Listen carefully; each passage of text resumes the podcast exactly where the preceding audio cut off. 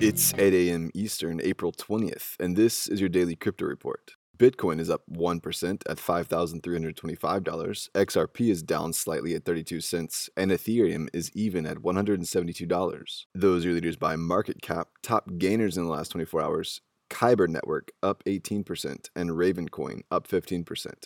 Today's headlines: the German automaker Volkswagen has announced that it will be using blockchain technology to track its mineral supply chains in an initiative that uses IBM's blockchain platform and Linux Foundation's Hyperledger Fabric to provide enhanced transparency into material provenance.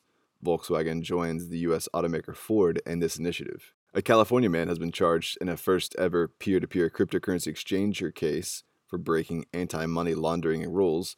The Financial Crimes Enforcement Network announced that the exchanger failed to comply with the Bank Secrecy Act's registration and reporting requirements during 2012 to 2014. This case stems from the California man running a lucrative business of buying and selling Bitcoin and not registering himself as a money transmitter or as a money services business. Officials noted that the man conducted around 160 transactions of Bitcoins worth about $5 million.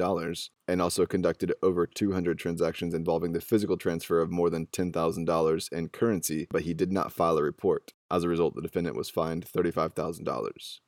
The fifth largest crypto exchange in Korea, CoinNest, is shutting down operations following a slew of administrative, financial, and legal issues. The exchange says it will stop trading and deposit services at the end of April, and customers will have until the last day of June to withdraw crypto held in the company's wallets. To make the process go smoothly, CoinNest is lowering withdrawal fees, as well as the minimum withdrawal amount. And finally, talk about interns you wish you could have had. Vitalik Buterin revealed on Twitter that he applied for an internship with Ripple in 2013, but was stopped because of visa reasons. Vitalik went on to pen the white paper for Ethereum at the end of 2013. Well, those are your leading headlines today.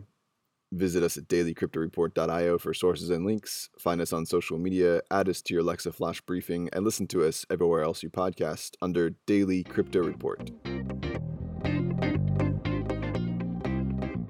You might know about climate change, but do you know how it's changing life on our coasts?